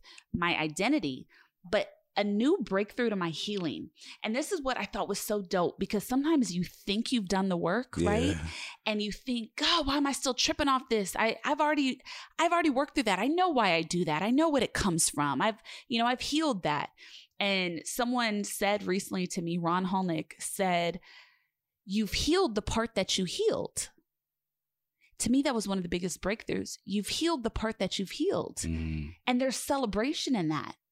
And because of what you've healed, you're at this moment where now you can go a little deeper into whatever that trauma was. Oh. Do you know what I mean? Yeah. So all the It's like- consistent work. like yeah it's consistent work that you're never quite done with because there's layers to it so even though i had thought i had done all this work on my you know on my feelings of abandonment or emotional isolation and i had done a tremendous amount of work now because of that work there's another new layer to unlock me that i have the opportunity to investigate so what came to me was to go back to like my identity being found in my resilience and in my strength what i realized was and this was so humbling for me something that was such a big part of my identity was actually rooted in being a coping mechanism. Mm. My strength was a coping mechanism. I had started inadvertently and subconsciously to equate my self worth with how much pain I could tolerate. Whoa, that's deep. Deep. That's deep. deep. It, it was mind blowing to me to come to that level of self awareness just in the last month. You know, it's so crazy. I think because I had done so much work up until that point, so much work on healing and, you know, years of personal growth, it really came to me like a flash of lightning in an instant. And it wasn't painful to come to that recognition. It came to me like God whispered it in my ear. And just in in a millisecond moment, it's like I had read 10,000 books that had led me to that point. And it was the most beautiful thing to me because I felt like, wow, to get to that piece, how lucky am I to have unlocked that? Something Yeah. that I used to consider painful and maybe would have spent a lifetime avoiding looking at. But how beautiful and breathtaking that I get to lean into this, recognize this in myself, and heal it and be done with it. And That's have, deep. have a new layer of freedom. How much pain you could tolerate? That's deep. Yeah. And and That's you know some what? that's that's some sick shit, low key. yeah. you know what I'm saying? That's Well, crazy. And it's like what it was really a coping mechanism for me because when I was dealing with different emotionally painful things as a young person that I didn't know how to interpret and I didn't know how to survive, all I could focus on was being strong, not succumbing to emotions, not breaking down. I'm to take a sip of water. Um and so that that amount of strength ended up defining what the rest of my life looked like and and was beneficial to me and was beneficial to other people but its root was still based in trauma Mm. you know so to uncover that it's just like you know i'm not going to necessarily change overnight or heal it overnight but i can observe it in myself now and know why my reaction is what it is and then offer myself permission to choose a different reaction Yeah. like maybe now i do have permission to be very emotional about myself if i want to be It's an option. yeah, it's an option. Mhm. Um, so I was just I I was blown away by that by that new insight into myself, and it also really excited me because I thought, dang, like if I'm lucky, life is long, and and I have so much more opportunity to grow and investigate and refine and sharpen myself. Mm-hmm. You know, it's a journey. That's crazy though. That's crazy. You had that breakthrough. I remember. You know what's dope is when you have those though. Nobody could tell you nothing. Nothing. Yeah. Yo, I was like, and I already Yeah. thought like as the soul, I was the shit. Like I know that sounds very egoic. but Nah. I, I already think I'm hot shit. Yeah. Like, I I love love myself deeply, but I walked out of there and I was like, Yeah. for days I was just like, yo, you killing life, like. yeah. No, I know. I know. That's what I'm telling you. Like every day when I look in the mirror, I, I look for those. I look for those those gems. I'll be like looking at it like, okay, what else can I do? How else can I be? Can I be of service? How else can I? Not even just for other people. How can how can I be of service to myself? Yeah. Um. Oh, speaking of which, this I do want to talk about. Um. So, I remember. Damn, this had to be every bit of two thousand, maybe eight, two thousand eight ish, and I remember you were doing your thing. You were already like dev in the city. You were the you, you were dev, and I think were you music director at the time? yeah. Okay, so yeah, so you were like popping, And I was like 24 then. Right. or- yeah. Like, and so like you were popping, and I was I always looked up to you, and I was just like, damn, like, which is interesting because I think we're like the same age, or I'm young, or I'm actually older than you, but I always looked up to you, and I was like, damn, like she got her shit together, this and that, and there, this opportunity came up. Now, backstory: I'm still broke. I don't have nothing really going on. Not really making money like that. Um, I had just got fired from my job at AAA, and I had went all in on this entertainment thing. So when I when I finally when I got fired um, from, I had a, obviously everybody had, everybody had jobs and stuff. So when I had worked at AAA, and they fired me, and I I remember how I felt, Mm. and I felt like empty, but I felt worse than empty because it's like, damn, I can't even do this right.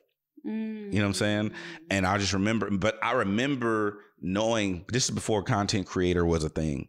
I remember like I'm better than this, and I know what my what my purpose is. I know what my passion is, and I want to go all in on this. And so I remember specifically when they fired me, I was like, I never want to feel this way again. I never want to be like dependent on someone else's brand to to to define my career. And I was like, it's all or nothing from here on out. And this was in 2007, I think, when I got fired from AAA. Um, and that literally was the last job I had until I got hired at iHeart in 2015. Wow. I was just in the streets for eight years, just figuring it out, not doing anything illegal, but just doing like email blasts and Yeah. DJing every. I, that's why I, I know everybody in the streets. I done DJed in everybody's hood Yeah. in, in LA. In LA, you know what I'm saying? Um, but long story short, I remember when they fired me, they they walk you out to your car, the whole production, right? I'm 20 something. Like you don't need to walk me to my car. You know what I'm saying? right, I'm not gonna tear nothing up on my Right. way. So they're walking to me my car. They give me my final check, and I'm just sitting in my truck, like, damn, I got fired. I gotta go f- tell my mom I got fired from my job. And I was like, you know what? That's when I decided I'm never gonna do this again. This is never gonna happen. Either I'm either gonna be successful or I'm gonna be a bum sleeping on my mom's couch at 50 years old. Oh, it's Like a like big extreme. that's what well i have uncles i just Ah, i leave yeah. it there so anyway you know what i'm saying so um i remember specifically i took my last check i cashed it and i took the homies to red lobster Wow. and I, and they were like what are you Cheddar Bay biscuits. what are we doing? What are- I said we celebrating. And they were like, "What do you mean we're celebrating? You just got fired." I said, "We're celebrating the end of Aaron Drake. We're celebrating the end of me doing this and pretending I'm not supposed to be great. Ooh. Like we're th- this is over. I'm supposed to be I'm I'm supposed to be great, and that's what we're celebrating today. We're celebrating all or nothing." Oh. And they were like, all right, cool. I spent my last check at Red Lobster with the homies, just breaking bread. Like I took it was like the person who got me that job. I took her and then like my homies and stuff. And long story short, I didn't have nothing for eight years, right? but I remember specifically this opportunity came up where I was supposed to go to Vegas with glasses and somebody else, and my phone was off. And I think me and you were talking over G Chat on Google, the Google chat or something like that. It was probably AIM. AIM. we were talking. yeah. On, we were talking on AIM. Devi Dev LA. That was my old AIM Yep. on we my were, sidekick. We were talking on AIM, and I was like, you were like, you were, we were talking, and I was just like, I was bummed out about something. And you were like, you know, what's going on? I'm like, um, well, I suppose I want to go to Vegas to network for this opportunity. I, from- I don't remember what it was. I think it was radio. I think it was something else, a gig or something. And I was supposed to go, and but I couldn't afford to go, and it was just because I had no income. Like, you know what I'm saying? I'm literally just a bum at this point. And I was like, Stop calling my friend a bum. well, I- I was just, I literally had no means to take care of myself. Yeah, See, yeah. like, so I remember specifically telling you about what was going on. You, you had to drag it out of me because I wouldn't tell you. And you drug it out of me, and then we were talking. I think we jumped on my house phone. Like my mom had a phone, and we jumped. You were at the station, I believe, and we were on the we were on the house phone, and I was telling you about what was going on. It was just all bad, and and then um you were like, well, you know, you need to have your phone on if nothing else. This is something that I still carry me to this day that I tell interns and I tell kids. I said, pay your cell phone bill first. Mm. And you told me that in 2008, I believe this was, you were like, your cell phone is the most important bill you have as an adult because, especially as someone who's trying to do uh, be an entrepreneur and be in this business, is that's your lifeline. Without your phone on, no one can contact you for more work. Yeah. And you can't reach out to other people for more work. Pay your phone bill. And I said, I can't. right. And my phone bill, I believe, was like a hundred bucks or, or no, it was like eighty dollars. I didn't have eighty dollars to pay my cell phone bill. And you was like, Well, how much is the bill? I told you it was like eighty bucks. And, she, and then you were like, Okay, give me your account number. And I'm like, Nah, I can't do that. Then we had another argument. and then I was like, I can't do that. And you know, why? And so we ended up getting to the root of it. My account was overdrafted like two hundred dollars. And so long story short, you was like, bro, give me the account number. It's like, leave me, just give me the account number, right? And I was like, so we got another argument. And then, so one, long story short, you gave me the, I gave you my account number, and then you hit me back like, like a little while later. You said, hey, check your account, pay your cell phone bill. I never want to talk about this again. and I was like, what the? F-? So I checked my account, and you put three hundred dollars in my account. And that right there, mm. that was like, man, I will kill a nigga for Devi. like, like, like, like, and it was just like, but but you got to think like being you. I'm like 25 or I don't know how old I was at the time. Yeah, something like that. And it's just like, no, I was younger than that. We were younger. Damn, how old were we? I don't remember. It was 2007 probably. I think this was. Yeah. And when you did that, that's another thing that changed my life because it was like, damn, there are people like this. You know what I'm saying? Because I didn't, I didn't, I was all out on my ass. Like there, I was like, there are people. So there are people that exist that give a fuck. Oh wow. You know what I'm saying? Because Yeah. I hadn't, I didn't know. Like I didn't up, not necessarily outside, not necessarily people, because obviously I have family members. Yeah. But people who don't have to give a fuck. Uh You know what I'm saying? yeah. And that to me was like one of the key things that a key, a pivotal moment in my life where it's like, you need to be this person to other people. Mm. You need to always remember this moment and duplicate and regurgitate this moment over and over and over and over and over because this is going to provide hope for people that don't believe that there's hope. Mm. And so I was like, okay. So when I paid myself on bill, went on a trip or whatever, and then I finally like I believe it was like I, might be four years ago now when I finally got my job at iHeart and stuff like that.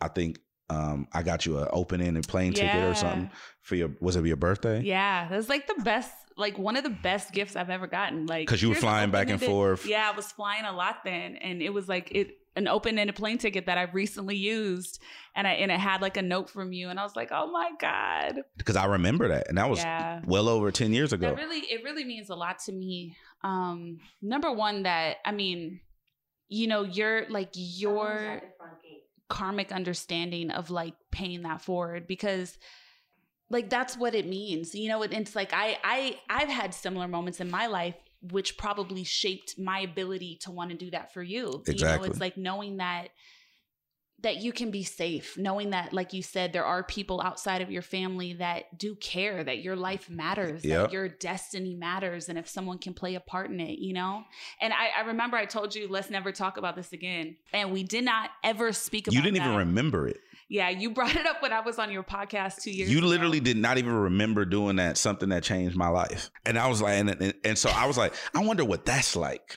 Like, like I want. and keep in mind i mean this is like this is when i like it's not like i had a lot of money. Like i was making minimum wage at the radio station but for whatever reason because of side gigs at that moment in time I had that $300 spare and it wouldn't have put me on the streets. But I was not rolling in money by Yeah. any means. It wasn't like, oh, $300. No, it was like, ooh, $300.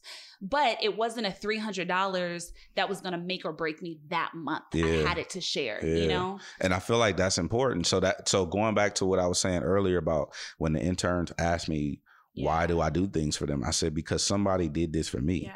And I was like, I want you to do the same thing. I said, you're not always going to be hungry and not know how you're going to pay your phone, pay your phone bill. You're not always going to not have shoes. But I want you to remember this moment because, like Tiffany Haddish, throw the rope back. Yeah. That's it. yeah, Yeah. That's all I want you to do. Yeah. I don't want nothing in return. I'm never going to tell anybody about this. I don't want you to think like Yeah. this is a safe Yeah. space, but I want you to remember these moments because going you're not always going to be in this situation. Yeah. There's going to be a time when somebody else is in need and I want you to throw the rope back. Yeah. And so like you you gotta you gotta promise me to stop telling this story though. okay. Because when I said we'll never talk about Well, I think it's important for people. You gotta okay. I don't tell the story to to revitalize the story. I tell the story because it No, was I know. it No, literally no. shaped part of my life. and it like you don't you don't even understand like that means the world to me Hed because i i just so deeply admire and treasure the person that you are and and what you do for people and what you provide for people so for you to even share with me that i played any role whatsoever Mhm. in who you've become and what you've done is like a true pleasure, a true gift, you know, and I and I'm grateful. I'm grateful that God even put us on the same path Yeah. together to mean to mean something to each other and to to aid each other. Cause I mean you've you've helped me tremendously over the years. Like there have been times where you've helped me, you know, literally like I had a I, I was helping someone in my family that needed to move really Yeah. quickly. Yeah. And all I oh yeah, I forgot about that. Was call you and you showed up that day and for hours with and at that time I didn't have anything extra to probably even get y'all lunch, but I remember you and Glasses showed up and moved someone that meant the world to me, that means the world to me, like Mhm. moved them um for hours lifting really heavy stuff, you Mhm. know? And so like we I you've totally forgot for about me that. time and time again. Yeah. But it's like, you know what, you know what it was too in the moment, like when we were on the phone and that happened and I said, listen, it's done. Let's never talk about this again. Like it was important to me for two reasons because I felt like one, I didn't, I don't whenever you have the opportunity to do anything big or small for another person, like I didn't want it hanging over your head. I didn't Mhm. want you to feel like you owed me anything. I definitely wasn't going to be like, oh, you know what I did for him? Yeah, or, yeah, oh, yeah. yeah, I helped him so much recently. Like, you know, it wasn't for that. So I didn't want you to feel like, like I, like, I don't know, like I had something over you or like you had to, I didn't want you to pay me back. I didn't want you to feel like anything was over your head or you were in any way indebted because it would have changed the structure of our relationship if that had happened. Mhm. Um, but also like I didn't want people asking me for nothing. Facts. so I was like, No, no, don't I- tell people that I can that I can help them. Like I got that. While we while we talking about this, I want to I want to bring this up too. I was talking uh, to Charlamagne, right? And I because I always, I mean, me and you both tap in, like, yo, like, what do you think? Or yeah, I like go, we we talk at least once a week. Yeah, yeah. I, we respect his mind or whatever. So we'll just jump on the phone. I, and I hit him. I was like, yo, like, because I'm, I, I'm going to read this post to you. I said, I'm not going to lie. The bigger my platform gets and the more people I help, the more I resent people with bigger platforms who do nothing. Yeah. And so I posted that because that's how I was feeling, right? And so I hit Charlotte and I was like, yo, like, do you ever feel like this? Mm. And he was like, all the time. And I was like, okay, so I'm not crazy. Yeah. And he was like, nah, it's it's the truth. I'm like, okay, for sure. Because I'm just like, I'm I, look at the minuscule role that I might play in different people's uh, lives or influence that I might have or a platform that I might have. I don't look at like like how you say, oh, you got the show and this and that. I don't look at myself that way. Our perception of self is always different than others. So I'm looking at it like, what more can I do? Mm. with the little bit of that I do have, like with the three hundred dollars that you did have at that time, what else can I do to help someone else that might need it at the time, or what else can not monetary, just advice, yeah. so give me some game, you know, um, inspire somebody, Yeah. whatever the case, Do and what you can with what you have. your resources that are available. So I was looking, and so that's the conversation I had with him, and I was just like, because he does so much, Yeah. for so many people that people don't even uh, know that he does. And I'd be like, he has to share this feeling that I have because I'll be looking around and, and, and the big homies always told me never count another man's pockets. Don't count other people's pockets because then you, you'll always be in competition with other people as opposed to bettering yourself. Mm. And so I was, but I was like, damn, if I have this platform and I can help this many people and you have that platform, how many people are, could you be helping that you're not?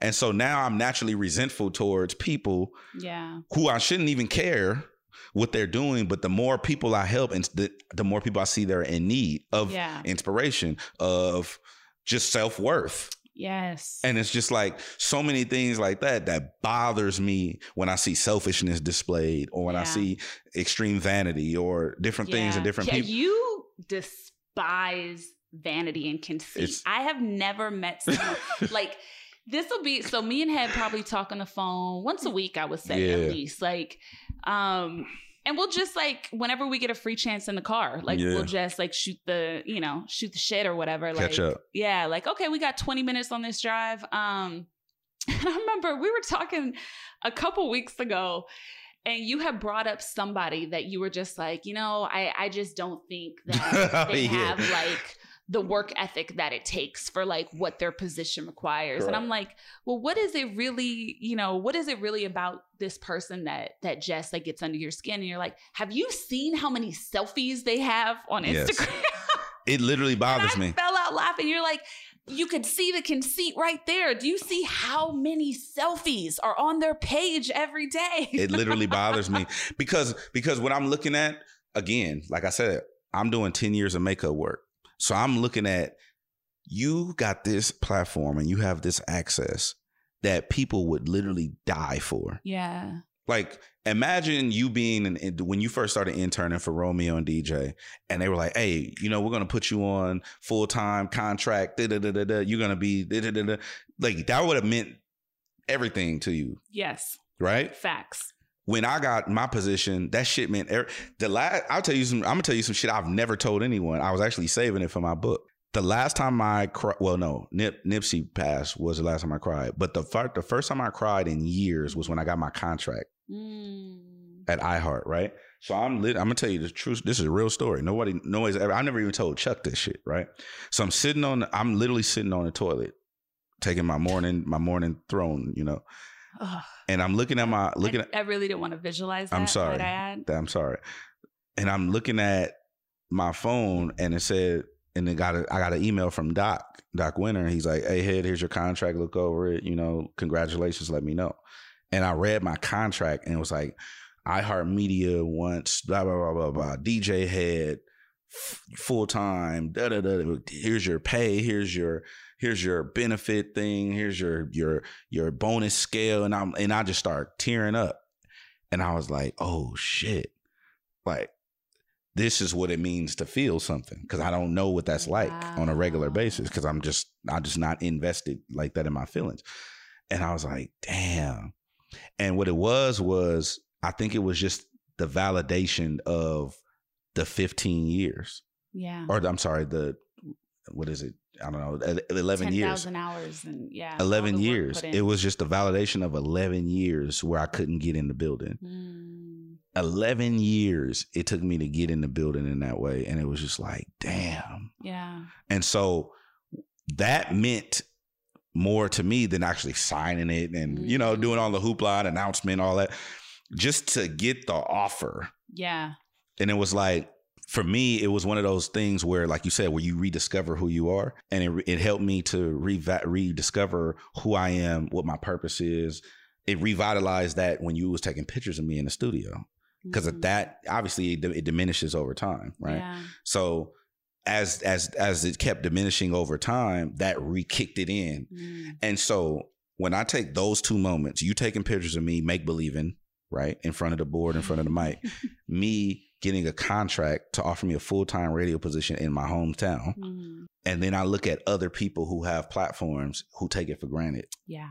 It literally infuriates me. Yeah. I get so fucking mad. I'm sorry to curse, but I get so mad and I just be like, bro, like, do you know what this would mean to somebody else? Yeah. That you and you take it for granted. So it's not necessarily the vanity, it's the entitlement that I have a problem with. Yeah. And I look at vanity as another sense of entitlement. And I hate entitlement. I hate entitlement on every level. I don't Mhm. like that people are, are entitled to any and everything in life because life owes you nothing. Mm. And I've been there.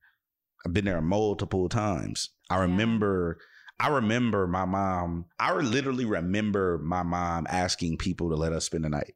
Like, and I was seven. Wow. You know what I'm saying? I was five. Like I literally remember my mom standing there, like, yeah, you know, just we need a couple of days. I remember that shit. And so that when I take all of that, right? And then I couple it up and then I look at somebody who's completely entitled and completely privileged in every way. And it's just like, like, I could really cuss you the fuck out right now. you know what I'm saying? Like well, especially because and it's like we all have like our spiritual curriculum and whatever Mm-hmm. arrives us to the path that we're at. But it's like I can definitely feel you when it's like you're you were observing someone exist with no gratitude for Correct. the moment. Correct. You know, like because I think that's that's really what it is too. And it's like when you have the chance to have a bl- big platform or live a big life, Mhm. you know, you can move out of the space of feeling like of feeling like you're lucky to be there. Like you don't have to like minimize yourself because you're in the room and constantly be in a state of, oh, thank you, thank you.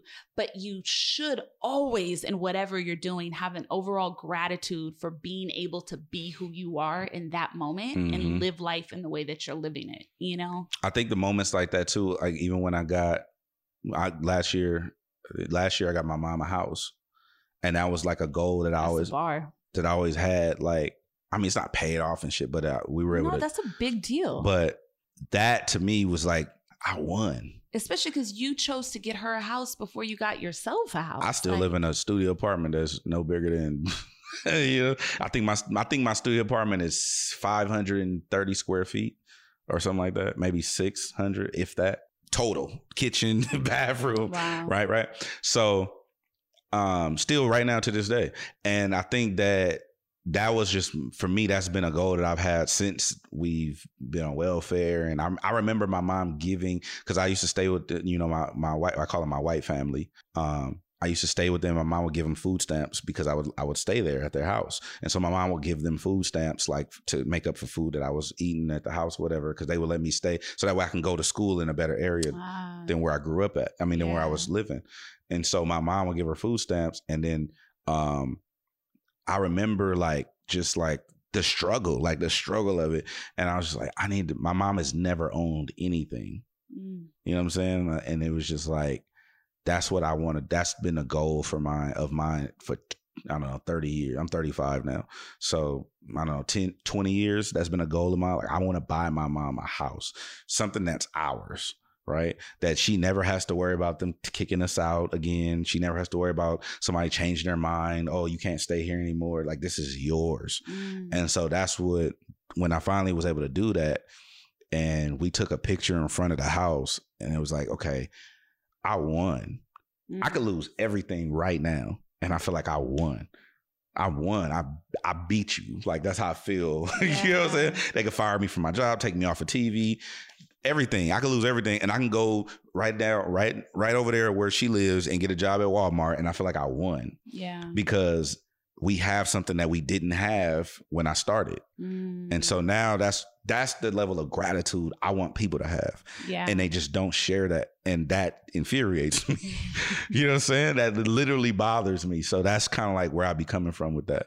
Yeah. Yeah. You got to stop letting it bother you because everything is perfectly designed, you know? Mhm. Everything is perfectly designed. And I think you being exactly who you are and the way that you are, you're always just going to be leaps and bounds ahead. And the quality of life that you live will speak for itself, Mhm. you know? That makes sense. I think I think um another thing too that's big that I'm big on at this point is manifestation.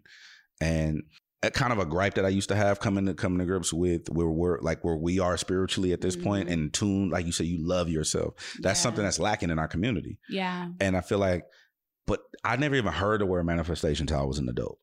I never even knew what a law of attraction was until I was a Mm-hmm. Right. full blown adult because that's not prevalent in our community. Right. No one's teaching these things. No one's talking about it. It's just about survive, survive, survive. And so now that I have this opportunity to like delve into spirituality and growth and doing the work on yourself and all this other kind of stuff, it's like, damn, I'm kind of resentful to the fact that that's not available to me where I'm so now that's another engine in my back to like get this message out to people that look like me and look like us and come from where we come from to tell them the truth. And the truth is this stuff is real. You know, self-worth is a thing. Yeah. If you don't value yourself, you're never going to be anything because that's what it starts with. Manifestation is a real thing.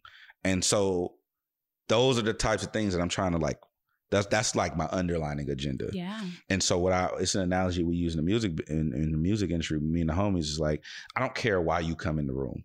If you come in the room because I'm playing your favorite record, cool. If you listen to me on the radio and you think I'm funny, cool. If you like the witty jokes I get off on Instagram, and that's why you fuck with me, cool. If you like the, the, if you like the television stuff that I do, cool. Come in the room. And once I got you in the room, I'm gonna say something real. Mm. I'm gonna provide you with something that you can leave with and better yourself with. Yeah. So that's kind of like the get in the room method that I'm using. Trying to that's the underlying undertone of my agenda, I love that. It's really the Oprah effect. yeah. Yeah, I love that. And I mean, what you just described is exactly like why I feel I was led to like start Carnal Bliss and, Yeah. and just even do this podcast, you know, because I realized like the lessons, the gems, you know, they're not to be hoarded. Your testimony isn't to be hoarded, not to just keep under wraps for yourself. Like you have to share. Mhm. And that completes the circle. Like if you are gifted in this life to become self-aware, to heal yourself, to figure out who you are, to to accept who you are, Mhm. It is part of your destiny to also share that with other people. You have to complete your life circle. Yeah. You don't just get to keep it for yourself and reap all the benefits, you know? I think uh, um last thing too is um being able to being able to accept the blessings is a pro- Yeah. that's something that I've, I've worked on and i just took my literally i've been i'm 35 i took my first vacation ever last year this Mm. year this year i went to Anguilla with Charlamagne right that's literally the i've never taken a vacation in my life Wow. and i was just like and it, I'm, it was way more expensive than I'm, I'm not rich so Anguilla is so expensive, by the way. every plate is forty dollars to eat. Like, I, and it's anyway. Long story short, it was just like it, it ate me Yeah. up, right? Because I'm not, I'm not balling. I got a regular job. Like, I'm not a celebrity. I'm not none of that. So it's just like, but Charlamagne been trying to get me to do it for a couple years. Like, I'm telling you, my brother, you gotta go. Da, da, da, you gotta do it. You gotta you gotta feel that shit. You gotta The waters of Anguilla are healing. yeah, yeah, all of that, right? He's doing. He could write the marketing campaign for them. So I, I finally was like, all right, I'm gonna do it no matter what it costs, and that took a lot out of me. Not only financially, but it took a lot out of me mentally because I every dollar I spend makes sense in my mind. I don't mm. spend money at all on Yeah. nothing. I don't buy clothes. I don't buy.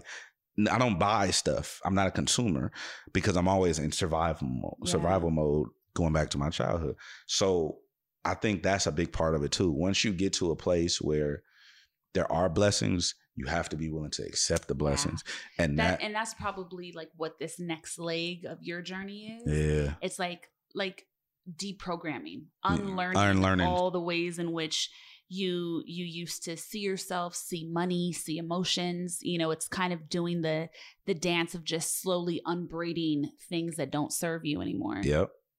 Nah, for 100. percent I think that's the truth. We got to get out of here. Okay. I love you to the moon and back.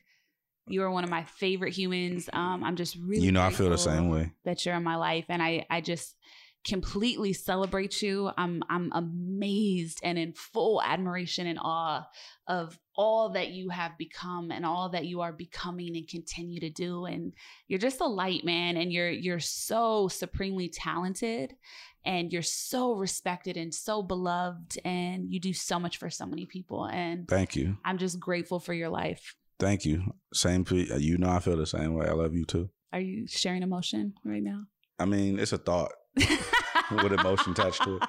Make sure you check him out. His new show is on Netflix, Rhythm and Flow. He has the number one night show in Los Angeles on Real 92.3 with Bootleg Kev. So make sure you check them out. And um, his Instagram is hilarious.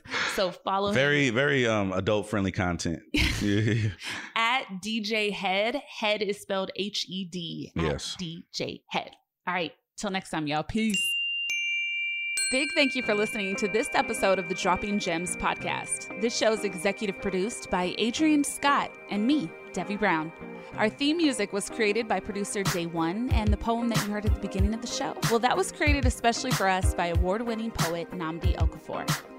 If you have a quick moment right now, please hit subscribe on the show. And if you like what you heard, take it a step further and give us a five star rating. Until next time, you connect with me on IG at Devi Brown or my website, devibrown.com. Be blessed.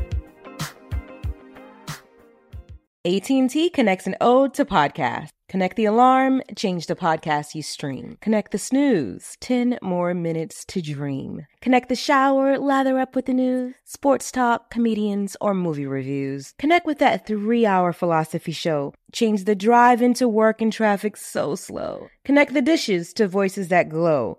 Thank you to the geniuses of spoken audio. Connect the stories, change your perspective. Connecting changes everything. AT&T. Tired of endless diets and weight loss struggles? It's time to say goodbye to frustration and hello to results. Introducing Smart Metabolic Burn from Brain MD, your breakthrough solution to fight stubborn body fat. Imagine burning fat, balancing glucose levels, and regulating metabolism in just 12 weeks. This unique two in one product combines the power of two clinically studied ingredients in one revolutionary formula berberine, which targets abdominal fat, and OEA, which curbs your appetite. With just two capsules a day, Smart Metabolic Burn by Brain MD can kickstart your metabolism, fight stubborn body fat, especially that pesky abdominal fat, and support your weight management journey. And right now, save over 30% on Smart Metabolic Burn at GetSmartBurn.com. The lowest price anywhere. That's GetSmartBurn.com. Don't delay. Transform your life with Smart Metabolic Burn from Brain MD. These statements have not been evaluated by the Food and Drug Administration. Our products are not intended to diagnose, treat, cure, or prevent any disease. Trinity School of Natural Health can help you be part of the fast growing health and wellness industry. With an education that empowers communities, Trinity grads can change lives by applying natural health principles and techniques in holistic practices or stores selling nourishing health products. Offering 19 online programs that fit your busy schedule, you'll get training to help turn your passion into a career. Enroll today at trinityschool.org. That's trinityschool.org.